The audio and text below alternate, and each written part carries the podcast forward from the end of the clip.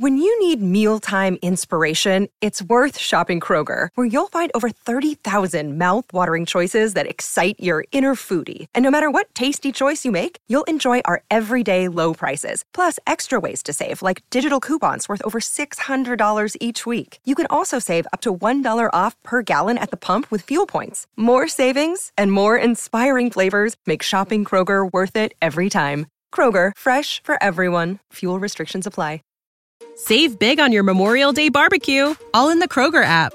Get half gallons of delicious Kroger milk for 129 each, then get flavorful Tyson natural boneless chicken breasts for 249 a pound, all with your card and a digital coupon. Shop these deals at your local Kroger today or tap the screen now to download the Kroger app to save big today. Kroger, fresh for everyone. Prices and product availability subject to change. Restrictions apply. See site for details.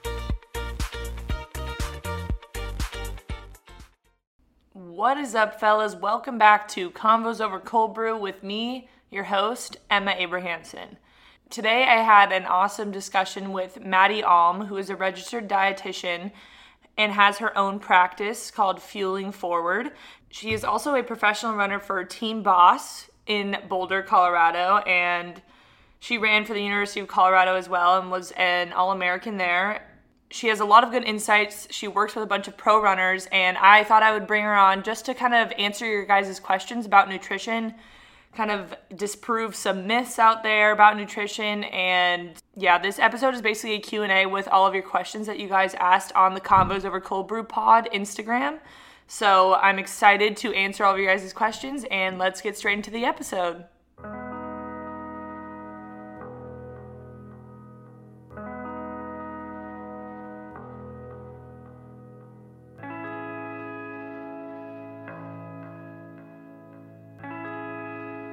Maddie, welcome to the podcast. I'm excited to have you on. Um, can we get a little bit of a rundown of who you are and what you're about?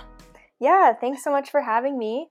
Uh, my name's Maddie. I am from Colorado. I ran for the University of Colorado Boulder um, and was All American in the 1500 there. And then I went on to pursue a career in nutrition. So I got my master's at San Diego State and finished my supervised practice in Nashville um, and then moved back to Boulder last year, where I'm training with Team Boss and started my own nutrition consulting business called Fueling Forward. Awesome. And how long did the like whole process take you to be you're a registered dietitian, right? Yes, I am. How long did that whole process take you? Oh gosh. So I was in school for a total of 8 years, but I took 5 years in undergrad to continue running. Um so yeah, about 8 years. Man, well, I'm sure it's really rewarding now to have your own practice. Is that what you're doing full time? Yeah, so I'm doing that and then running as well. So between those two things, um, I'm actually also coaching at my high school, which is really fun. So um, yeah, I'm staying busy. nice, nice. Is it um, interesting being like a uh, someone that people turn to for nutrition advice, especially like professional runners, when you are one yourself?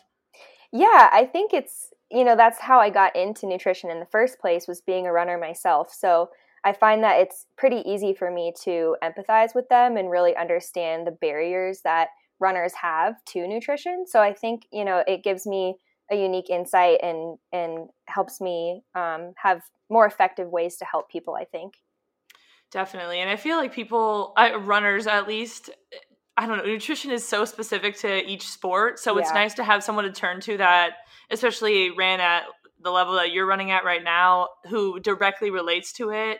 Um, I think it's really helpful for people to be able to turn to someone like that. So for sure. Yeah. Um, so basically for this podcast, I asked you guys on the Convos Over Cold Brew Instagram to if you had any questions that you wanted me to ask Maddie today. And guys, I got an overwhelming amount of questions. I've literally, I don't think I've ever received this many questions. So I'm excited wow. that you guys are excited um, for these questions to get answered. So I just wrote down some of the most common ones or some of the most like ones that I thought were relevant to most female distance runners, which is basically the people that listen to this podcast. So I'm just going to ask Maddie the questions and we're just going to go through them, answer them, and get the answers that you guys want. So um, the first and I think the most popular question I got was how much do I eat in a day as a female distance runner? That is a great question and absolutely the most common one that I get. Uh, unfortunately, my answer to that is it really depends on the person. So, how much you need in a day is going to depend on what your training looks like, how big you are, how much you weigh, how tall you are, um, you know, what if you're doubling, if you're lifting, um, all those things are going to play into your nutrition.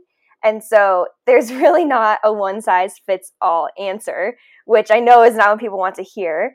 Um, but I will say 90% of the time, I find that runners are not eating enough. Um, and I think typically people are surprised with how many calories, how many grams of carbs, protein, all of that they need in a day.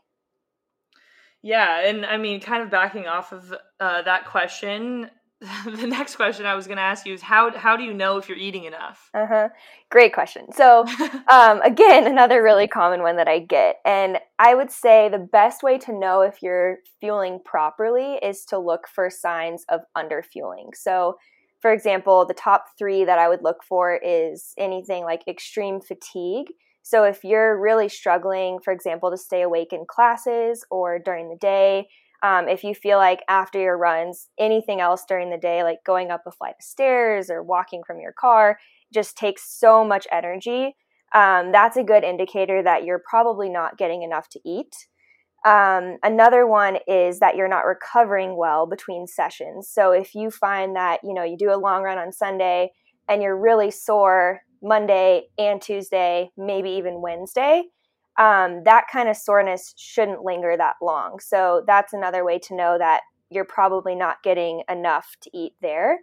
Um, and then lastly, how you're feeling in training. Like if you've been doing really well and then all of a sudden you're struggling to get through workouts that you've done in the past, um, that can show you that maybe you're you're missing something there from the fueling side in terms of like fatigue like how do you know it's like an abnormal amount and how do you know that it's due to nutrition? Is it kind of like trial and error or is it like what are you what are your thoughts on that? Yeah that's that's a good question too because it you can be tired for a lot of different reasons obviously if you didn't get enough sleep or you have like a stressful exam in school or you know something else going on in your life um, a lot of things can make you tired but i think you know the best way to know that it's not normal like you said is it's just really hard to get through the day really hard to concentrate. Um, you just feel you know that feeling like this is how i'd always feel in high school. After practice i'd come home from school and like it was everything in me to lay on the couch and wait for my mom to say dinner was ready.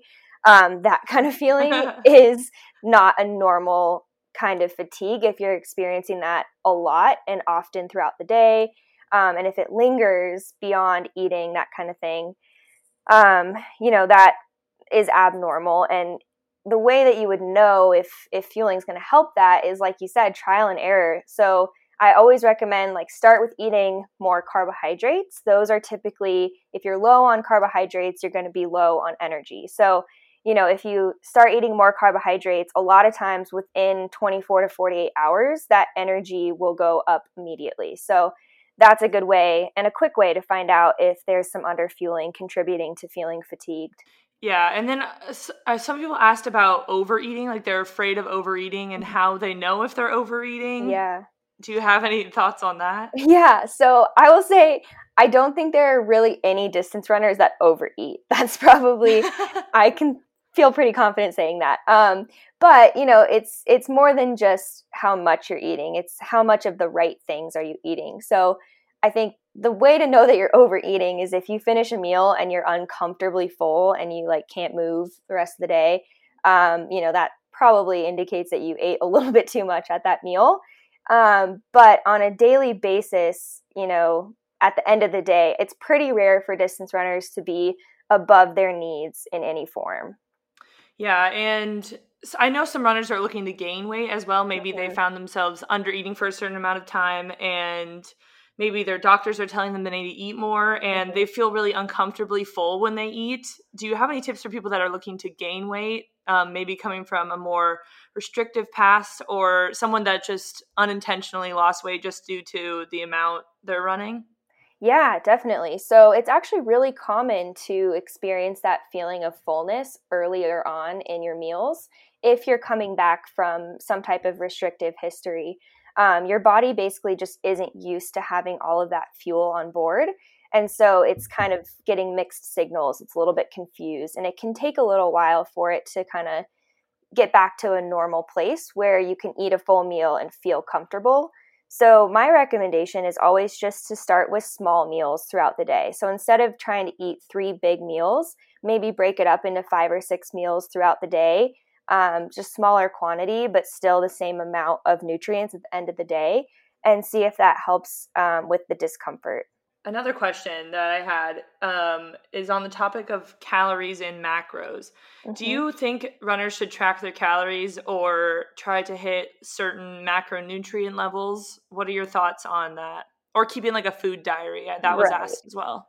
Yeah. So, again, to me, it really depends on why you're doing it. I think a lot of times with distance runners, I see I think this is just common for all distance runners. A lot of us have that kind of obsessive personality trait where, you know, we're always thinking about training, tracking mileage, tracking data. And if you're using it as another way to try to control your performance, I think that's a slippery slope.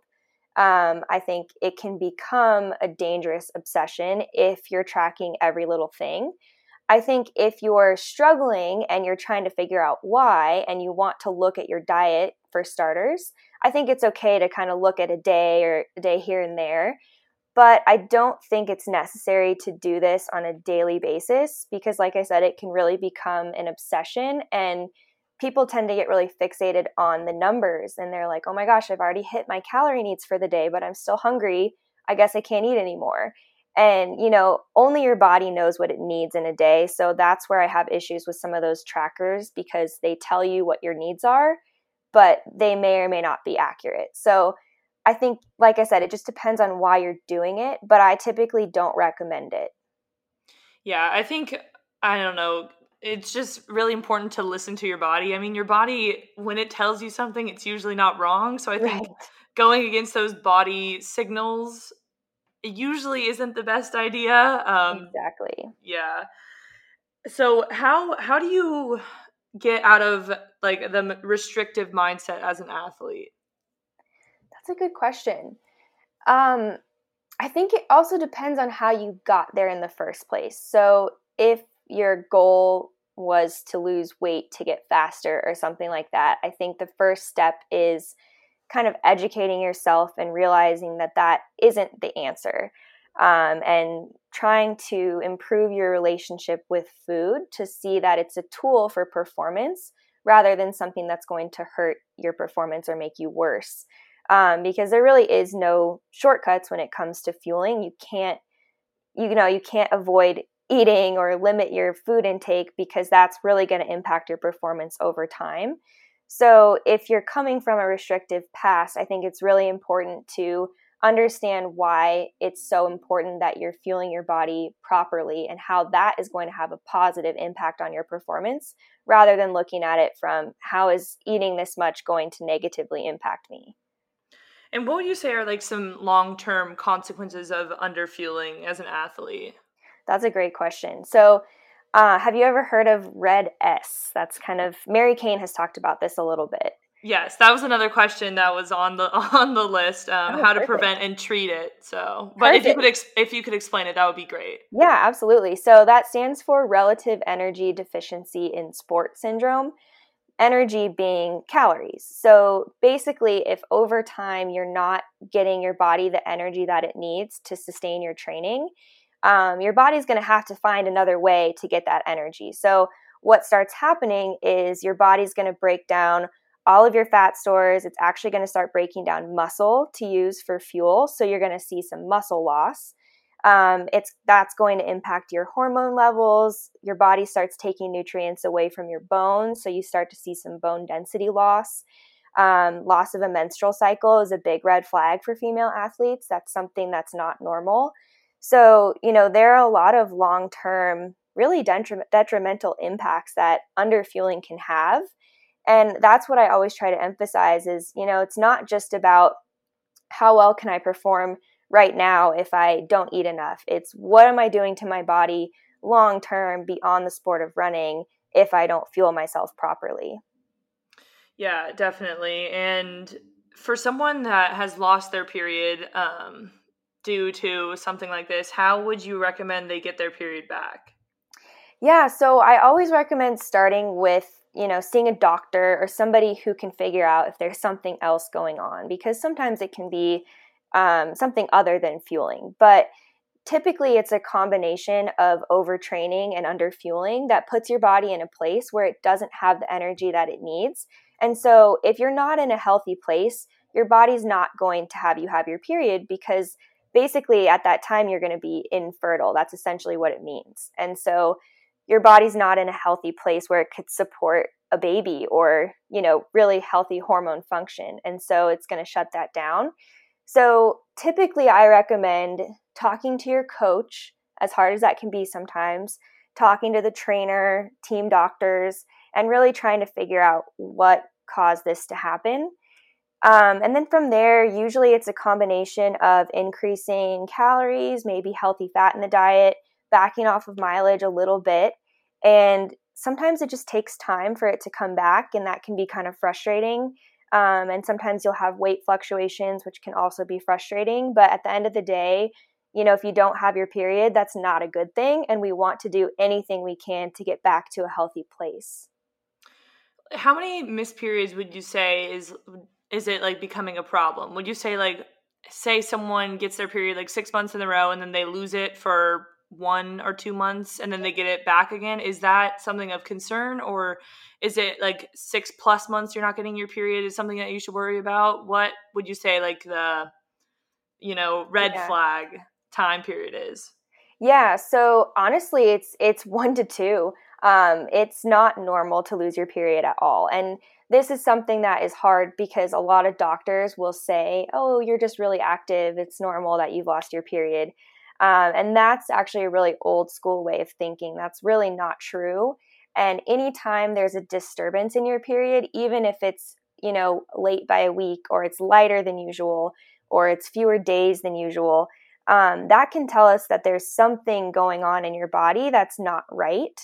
And so it's important to, you know, really honestly track your cycle, especially when you're training hard, to make sure that your body is getting the nutrients that it needs, that you're not overtraining or overreaching um, and you know you're in a healthy place because that's really the first thing that's a that's a first sign of red s typically is you know something starts to go wrong with your period for female athletes yeah and i mean i always recommend like you said going to talk to your coach you said it was really hard but it's a conversation it's a conversation that needs to be had yeah. i think honestly a lot more than it is. Absolutely. Um, I know, and especially if you have maybe like a male coach, it might be more mm-hmm. uncomfortable. But maybe you have like a female assistant or a female trainer that you can talk to, um, or just going to see a doctor on this topic. I think is really helpful just to kind of like diagnose it because for some for someone like me, I went to so many gynecologists because I had amenorrhea for basically my whole life. Yeah. Um, and but it's but it's so different for every circumstance. I mean, my okay. my story was very different than a lot of other people's, so I always recommend going to see talking to someone about this, other than like maybe your teammates, but even right. that's not talked about very often within your teammates i feel like no you're right and i think that's a big thing for females in sport is you know we have a really there's a lack of representation of females in coaching and because of that, I think a lot of these topics never get talked about. It's really hard for male coaches to talk to young female runners about weight, about menstrual cycles. Um, and it's it's so important though because it tells us and it really sets you up for health for the rest of your life. And so I think you're absolutely right. It's something that needs to be talked about more often and it shouldn't be as hard as it is to talk about it for sure. Yeah. Would you say did you have like open conversations about it on your team in college or was it kind of more like kind of a taboo topic like people weren't really bringing it up that often? I don't think we ever talked about it in college. It wasn't necessarily taboo, but just nobody brought it up. I mean, I never really heard anything about it um, from coaches or trainers or even teammates. We just didn't really talk about it. Yeah, same here. I don't know why. I don't. Yeah. obviously, we were all going through it, um, right. and I would like hear about it every once in a while, but it was definitely not talked about enough or like addressed enough. I think um, Definitely. as it should be, and yeah, I don't know. I think just like opening up the conversation a little more, even just between teammates. Even though it's like a weird topic to talk about, but I think Right. just kind of normalizing it and yeah, exactly. Everyone gets their period. Every like half of the world is a female that gets their period. It shouldn't be as hard as it is, but yeah, it's it's I don't know why it's such a weird topic for people to talk about. Yeah, so normalize talking about your periods on your team on your little long runs. Let's do it. um. Okay. Well, how? Okay. So, uh, next question. Yeah. How important is it to eat within thirty minutes of a workout? And what should you eat within thirty minutes of a workout, if you should?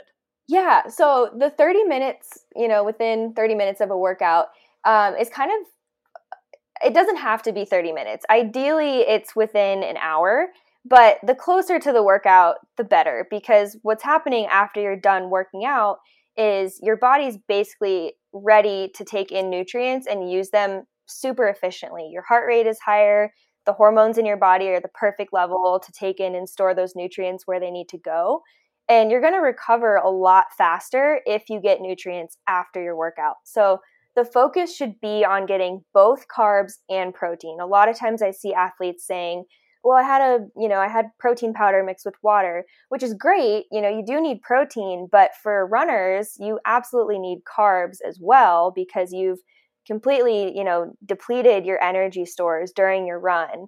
And in order to restore those, you have to take in some carbohydrates. So a good rule of thumb is a three to one ratio of carbs to protein. So, for example, a 60 gram 60 grams of carbohydrates and 20 grams of protein. That's a three to one ratio. Um, that's a good like rule of thumb when you're looking for something to have after a workout. What would you say is like a good example of uh, something with that ratio that someone can grab like super quick right Yeah. after their workout? So a lot of times, um, well, chocolate milk actually is a really good example of that. It naturally has about a three to one ratio of carbs to protein. Um, but I like to do something. I'll do chocolate milk and I'll blend it with a frozen banana, which has carbohydrates and a little bit of like collagen or protein powder to add more protein to it. Um, that's really that's a good one, but not super easy if you're you know running to the weight room. So anytime you can do like a protein shake and a banana or you know a protein bar with a piece of fruit that's a good way to get both carbs and protein pretty easily after a workout The the protein shake and a banana was literally my wor- my post workout snack every single day after college. perfect Yeah. So what can I say? You know, I'm on my fit yeah you were, you were ahead of the game I'm recovering. Um, what if you're not hungry? Because I know a lot of people. I never had this problem because I'm always hungry, but a lot of people like running is kind of a appetite suppressant because it's just Yeah. so hard with like the jarring impact and stuff on the stomach. It's kind of a harsh sport for the stomach. So a lot of people, whether that be like hard workouts or some even easy runs, like people aren't hungry after they work out. Should they eat? What are your thoughts? Yes. So you always want to eat, even if you don't feel hungry. And it's like you said, it's really common not to feel hungry after, especially after a hard session. Um, and especially now in the summer in the heat, both the heat and hard workouts suppress your appetite. So that kind of works against you when you really need to get nutrients in to recover better. But in that case, I usually recommend doing liquid calories because it's a lot easier just to drink something than it is to force yourself to eat something. So that would be a great time for a smoothie, a, a chocolate milk, you know, the shake we just talked about, those kinds of things. If you're really struggling after a workout, try to look for something like liquid calories. That tends to be easier to get in. And then once you have that, usually your appetite will come back and then you can eat a better, more substantial meal. Yeah, my go-to would be like a the protein shake, the banana, and then maybe an hour later when I got home after like lifting weights or going to class, I would have a giant lunch. So Yeah, it was it was a good it was a good little like, you know, it held me over. I wasn't super hungry after my workout, but then you're hungry enough to like eat a big meal later that provides you with like all the nutrients that your body is craving at that time. Yes, exactly. And like I like how you had that before weights because that's a big thing that I didn't mention. If you're, you know, an athlete where you work out and then lift immediately after, you definitely want to have something in between the run and weights. Um, typically, your energy is going to be pretty low, and it's going to be really hard to get through that weight session and actually get the most from it. I know in college, I think before we had a dietitian at our school, I didn't know anything about nutrition and I would just go from the run to weights and I would be so tired and I was like, "Oh, this is normal because we just had a hard workout." And now I always have something between a run and weights and it's a huge difference. I can lift more, my form's better, I'm gaining more from lifting. So, yeah, definitely an important thing to remember is something in between.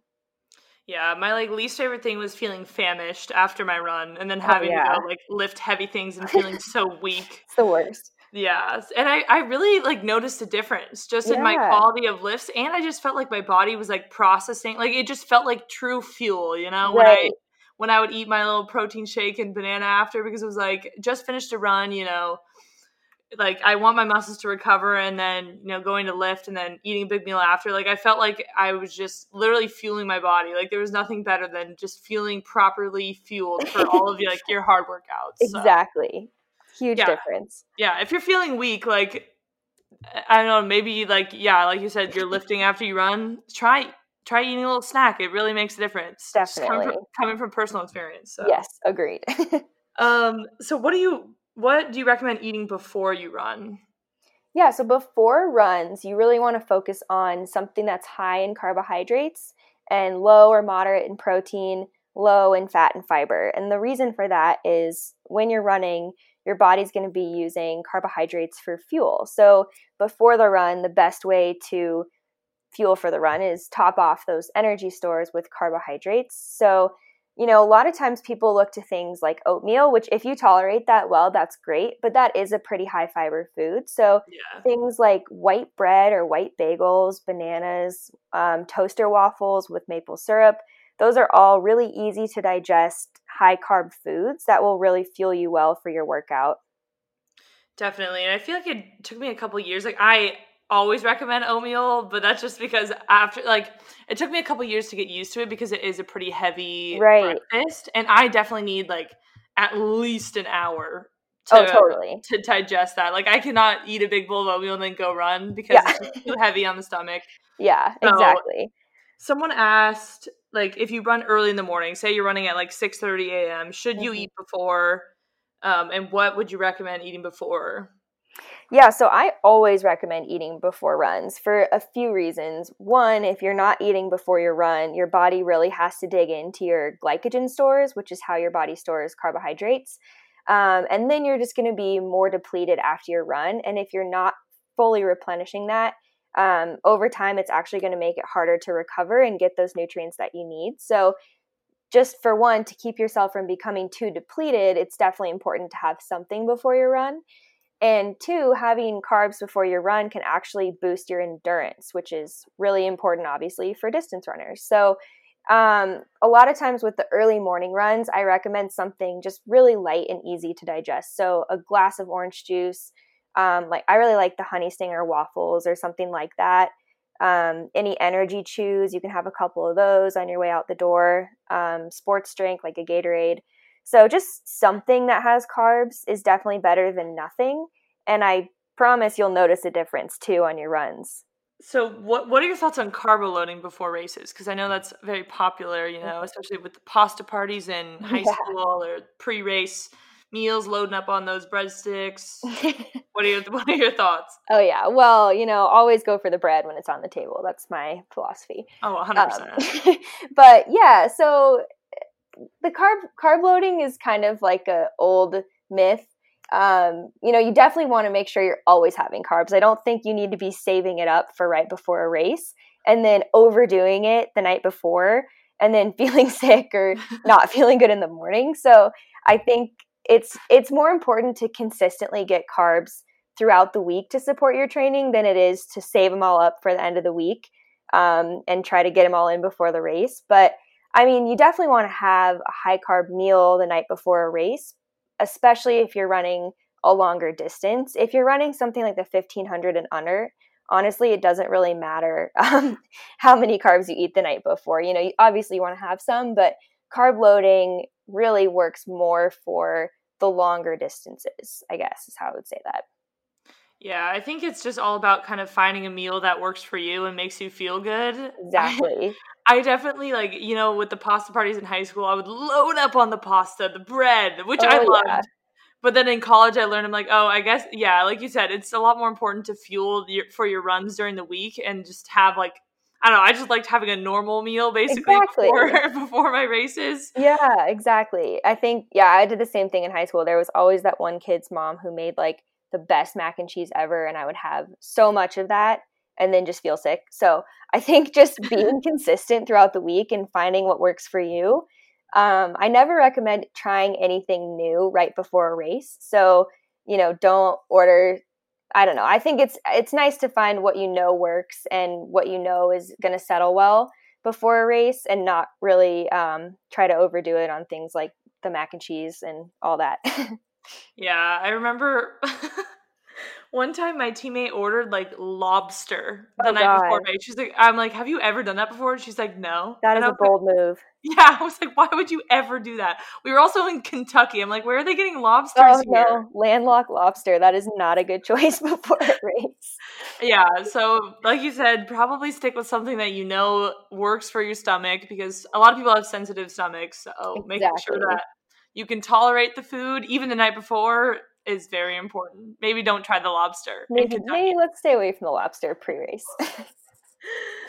um, what is what are your thoughts on like plant-based or a vegan diet for runners?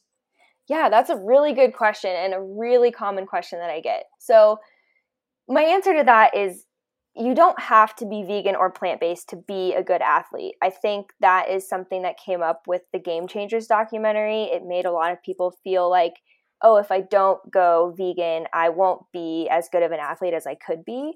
And that's definitely not true. I think it depends on why you're going vegan. So sometimes I see people choose to go vegan because it's a way to cut out more foods from their diet. And like I've said before, that can be a slippery slope. You know, you, it's hard to make you know make sure you're being fueled if your diet is super restrictive. So if it's if it's like a ethical reason you know that's totally different but i think it's important to first think about why you're becoming vegan.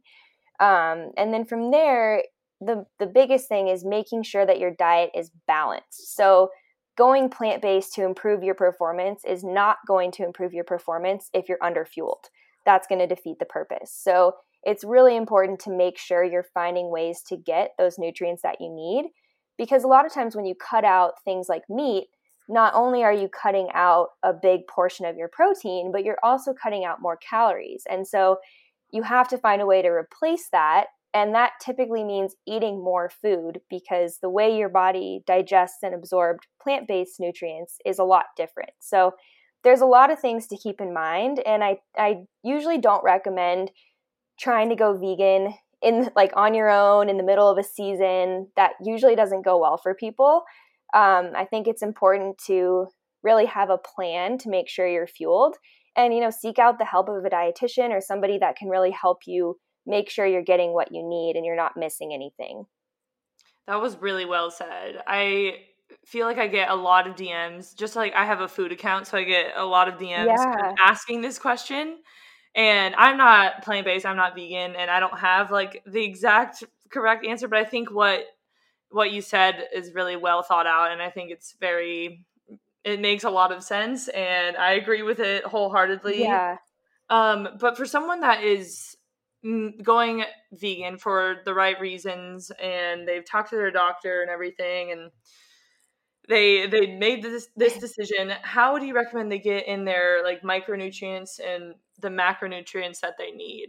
Like like you said they you, you have to take out the, the animal based proteins so they lose a lot of the calories and the nutrients that are in the animal food. How do you recommend they kind of replenish those back into their diets with vegan items? Yeah so I recommend looking for the most whole food based option. So, a big thing right now is that Beyond Meat, that kind of like alternative plant based meat.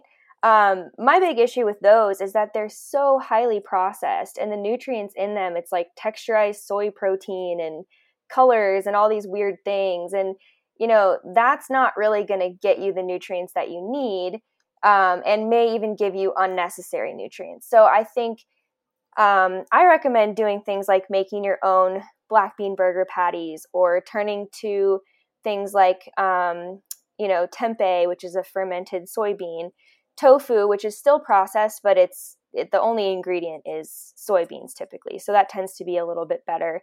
Um, you know, making sure that you're getting protein at every meal and snack. Um, typically, it's actually, you know, as a vegan, you're going to get a lot of micronutrients because you're only eating plants, and plants are going to have a lot of vitamins. So, the main thing to look out for would be things like calcium, iron, vitamin D, those are harder to get from plant-based foods. So I always recommend, you know, if you're going vegan, you want to regularly get your blood checked, make sure that you're not all of a sudden low on iron or anything like that.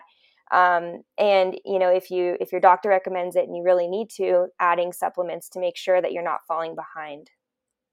Yeah, and I got a question about iron supplement. Actually, I got quite a few questions about iron supplements. Yeah. Do you think female runners should be taking iron supplements, or how do you like decipher if that should be a thing.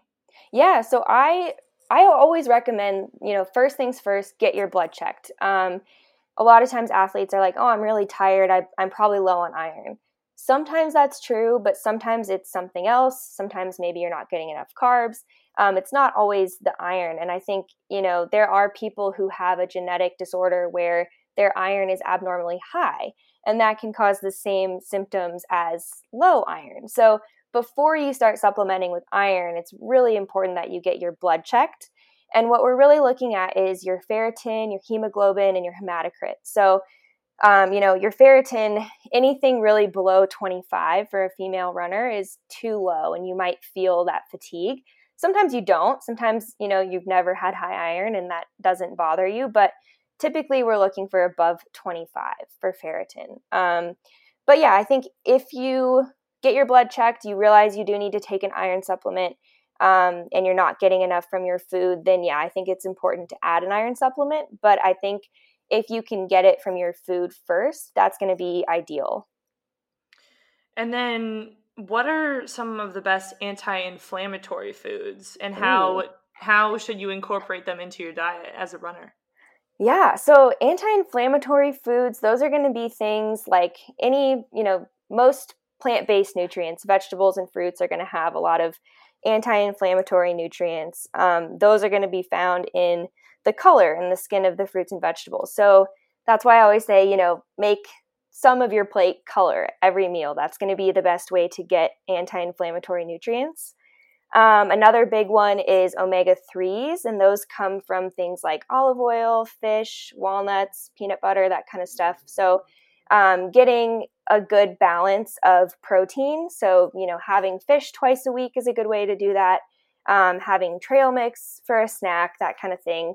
Um, that's a good way to get a good balance of nutrients, including those anti inflammatory ones. So, this girl is living in a college dorm, and I'm sure you probably went through this as well. A lot of college freshmen do. You don't have access to your own kitchen. You're kind of um, you have like a microwave maybe in your dorm, maybe a fridge, and then you're you have a meal plan. How would you go about like navigating that to get the healthiest options? Yeah, good question. So if you have a meal plan and you're able to go to the dorms, chances are there's something in the dorms that you can eat that's going to be a good option. Um, a good rule of thumb for you know freshmen in college as you're transitioning from high school to college I really struggled with this. I was always at the cereal station getting Froot Loops and Cocoa Puffs and all that, or then stopping at the ice cream station on my way out. And um, you know, I think it's important to. It's it's really overwhelming at first because it's a big buffet, but just realizing that it's always going to be there and you don't have to eat every single station the first month you're there. You can take your time with it um, and you'll be glad you did because you get sick of that food really quick. Um, but I always recommend just you know taking one plate, building your plate like you would at home. So you know having some protein, having some color, having some carbs. sit down with that plate, just eat that plate, wait a minute, and if you're still feeling hungry, maybe go back for seconds, but don't, you know, go to the pasta station, fill up a bowl, go to the burrito station, build your own burrito, then hit up the fried chicken station. like, you know, just take it like a normal plate that you would have at home um, and go from there. But if they don't have things, for example, like in the morning, if they're not open before a run, that that would be what I'd recommend having in your room is quick snacks or things that you can have like bananas, bread, peanut butter, um, bars, anything like that. That you know, if they're not open or you can't get over there for some reason, you still have something to eat um, before or after your run. Yeah, I always had that oatmeal, that peanut butter in in my refrigerator, ready to go, or like protein shakes. Yeah, like little little small ones, you know, midway through the day or before um, like class or something that yeah. I would snack on. Just having something handy is really helpful so that you don't go hungry because exactly in college you're walking around so much more too. At least totally. I was. So I feel like I was just always tired all the time, and maybe I was under fueling a little bit with how much my activity level increased just by like right. walking around campus all day long. So always having a snack in my bag, super nice, super Definitely. handy. Um, at what point do, does race weight matter for elites and college athletes? I know that is kind of a I don't know touchy subject, but sure. what what are your thoughts?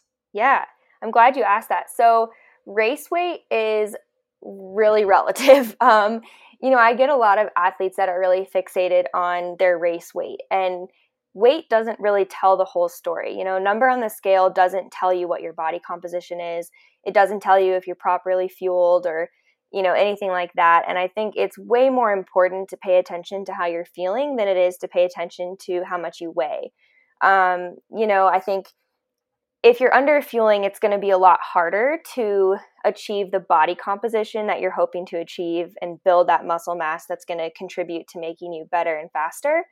Um, and, you know, if you see weight loss on the scale and you're not eating enough, chances are that weight is coming from muscle loss. And that's not going to help you with your performance. So I think I don't usually recommend um, picking a race weight and trying to get to that because that typically leads to a lot of detrimental side effects um, that actually don't help you with your performance. So I think it's a lot more important to pay attention to how you're feeling, making sure that you're staying properly fueled.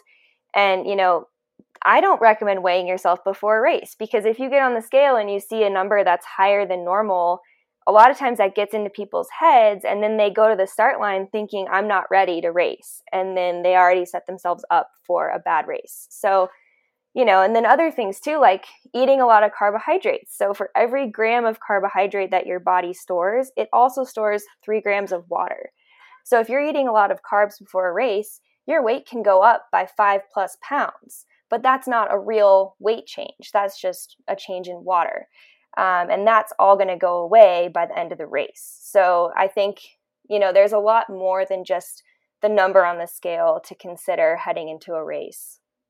Yeah, that's a, you put it perfectly. I think I literally couldn't add anything onto that. Um, and like talking about my thoughts on race weight, literally you just read my mind. Anything I was going to add, you said. um, yeah, just like not fixating on a specific number, I think is really important, and not weighing yourself before a race. Yeah. Like you said, your the weight fluctuates so much. It's kind of it doesn't even really make any sense to focus on one specific number because if you wake up the morning of a race and you're a couple pounds heavier, it doesn't really it doesn't change your fitness level. Exactly. Yeah, yeah it, it's not an indicator of your fitness and your weight can fluctuate 5 to 10 pounds in a day even just from normal things and not a true weight change. Yeah, focusing on how you feel is by far the most important thing in my opinion. For sure. Yeah. Um let's see. Well, we're going to wrap it up here soon. Okay. Um how much someone asked how much do i eat on off days or when i'm injured? That's a really good question. So off days if you're in the middle of your season a lot of times you might find that you feel hungrier um, and this for a few reasons like we talked about you might feel less hungry on your hard workout days which typically means you're not going to eat enough on your hard workout days. So if you're feeling really hungry on an off day or an easy day listen to your body and eat. You know, that's your body's way of saying, hey, I didn't get enough yesterday. I really need more to make sure that I'm ready to go for the next day. So, you know, listen to your body. Don't feel like you can't eat the same or more than you do on a regular day of running, you know, just because it's an off day. Um, and then if you're injured, staying fueled is so, so, so important. And I see this a lot with injured athletes. They're very worried about gaining weight and losing that fitness. And so they start to restrict their diet. And what you're going to find is that your injury is not going to heal. Your body needs those nutrients for building blocks to repair and rebuild the damaged tissue or bone or whatever it is. Um, and it's, so it's critical that you're eating enough and especially eating enough protein. So, you know, you always want to prioritize fueling, even on off days and even when you're injured.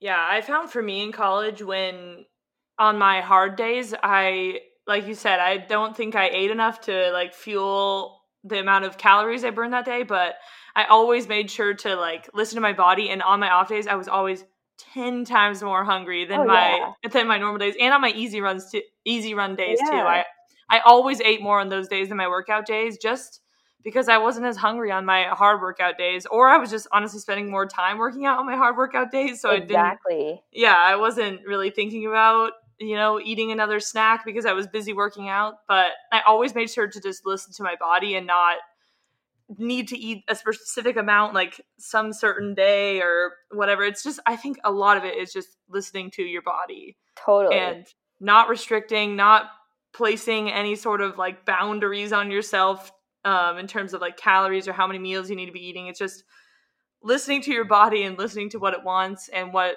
foods it feels best with. Yeah, that's yeah. that's what that was my takeaway as a runner. Exactly. Um, yeah, absolutely. Your body, like you said already, knows best, and if it's telling you that it needs something, it probably does. So listen to it, and it won't steer you wrong. Yeah, exactly. And do you think that like every runner kind of eats differently, or how would like do you think specific diet is best for runners, or is everyone kind of different in that way? Yeah, it's really um, it's not. It, there's no one size fits all fueling plan for runners. I think you can, you know, maybe your teammate eats one way and you eat another way, and you're like, oh my gosh, my teammate's faster. I need to do what they're doing, but you don't know what's really going on with somebody. You don't know if they're properly fueling themselves you don't know how they're feeling on a daily basis maybe they're really struggling with energy or recovery and you know maybe their their speed or their good races aren't going to last. And that's really important to remember is there's no way to know if what your teammates doing is right for you. And and typically it's not you know everyone's different in what they need. And um, I think it's really important, especially with social media, not to compare yourself to others because, again, you don't really know what's going on for them and how they're feeling. And, you know, I always say this too like, just because you see another runner who's successful doing something doesn't mean that's what you should start doing. Um, the best way, like we've been saying, to know is to listen to your body and, you know, eat what you feel is best for yourself because everyone's going to be totally different. Yeah, and I find it's a lot of trial and error, at least in my own personal experience. Like yeah. some foods just don't react as well, you know, to me as it does to other people. Like chickpeas although i eat them too much they like make me insanely bloated so right. i can't eat that even though i know it's like a super healthy food maybe i'm gonna limit those a little bit because it kind of makes me feel bad sure um and yeah it's it's just so different for everyone and it's a lot of trial and error to which foods make you feel good so i would Absolutely. i just recommend people eating a wide variety of things and seeing how it makes them feel and kind of go from there exactly. again i'm I'm not a dietitian, but this is just coming from you got it down though. Yeah, just eating variety and uh, you know finding what works best for you for sure. Yeah, awesome. So the last question I'm going to ask is: if you could give one piece of advice to runners, what would it be? Oh gosh, one piece of advice.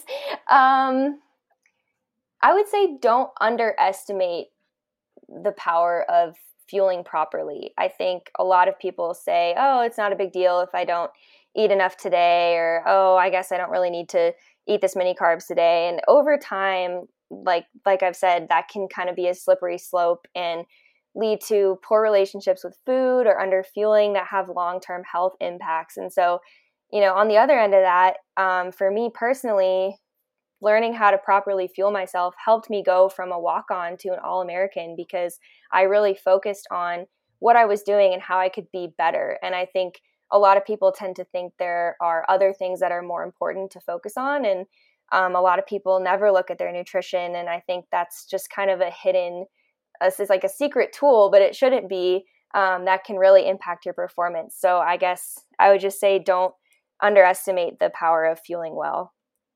Food is fuel, baby. oh yeah, food is fuel. Awesome. Well, thank you so much for coming on. This is I think yeah. this is really helpful to a lot of the people listening. Where can people find you on social media or how can they get in contact? Fueling underscore forward. And then my own personal Instagram is Mads Alm 12 and that's just me running with Team Boss and then I've got the nutrition one. So a couple places. Awesome. Yeah. I'm sure people want to follow your journey too as a pro runner. Um, that's super exciting. So, yeah, thank you so much for coming on. It means a lot. Um, yeah, yeah, thank you so much for having me. This was great. Of course. Uh, so, as a tradition, I always make my guests say, Peace out, fellas. So, can we get a good old peace out, fellas, for the podcast? You got it. Peace out, fellas. Thank you guys so much for listening to today's episode of Convos Over Cold Brew. It cut out a little bit at the end when she was um, talking about her Instagram handles, but it's just at fueling underscore forward on Instagram. This week's supporter shout out is Christiana. Thank you so much, my friend, for supporting the podcast. It means a lot to me. I give a shout out to one of my supporters in each episode, and it's super easy to go and support. It's just through the Anchor platform. The link is in the show notes, and you can do 99 cents a month, 4.99, and 9.99, I believe and it helps me out a lot just to keep this podcast going and it just means a lot to me. Also, another way to support the podcast is by rating and reviewing the podcast on Apple Podcasts. I love to hear you guys' feedback and it just helps grow the podcast super organically and yeah, I hope you guys got something out of this episode. I know I sure did, just kind of reiterating the importance of fueling as a runner, especially female runners. So, Make sure to go check out Maddie on Instagram, and I will hear from you guys in the next one. Peace out, fellas. When you need mealtime inspiration, it's worth shopping Kroger, where you'll find over 30,000 mouthwatering choices that excite your inner foodie. And no matter what tasty choice you make, you'll enjoy our everyday low prices, plus extra ways to save, like digital coupons worth over $600 each week. You can also save up to $1 off per gallon at the pump with fuel points. More savings and more inspiring flavors make shopping Kroger worth it every time. Kroger, fresh for everyone. Fuel restrictions apply. Save big on your Memorial Day barbecue, all in the Kroger app. Get half gallons of delicious Kroger milk for 129 each, then get flavorful Tyson natural boneless chicken breasts for 249 a pound, all with your card and a digital coupon. Shop these deals at your local Kroger today or tap the screen now to download the Kroger app to save big today. Kroger, fresh for everyone. Prices and product availability subject to change. Restrictions apply. See site for details.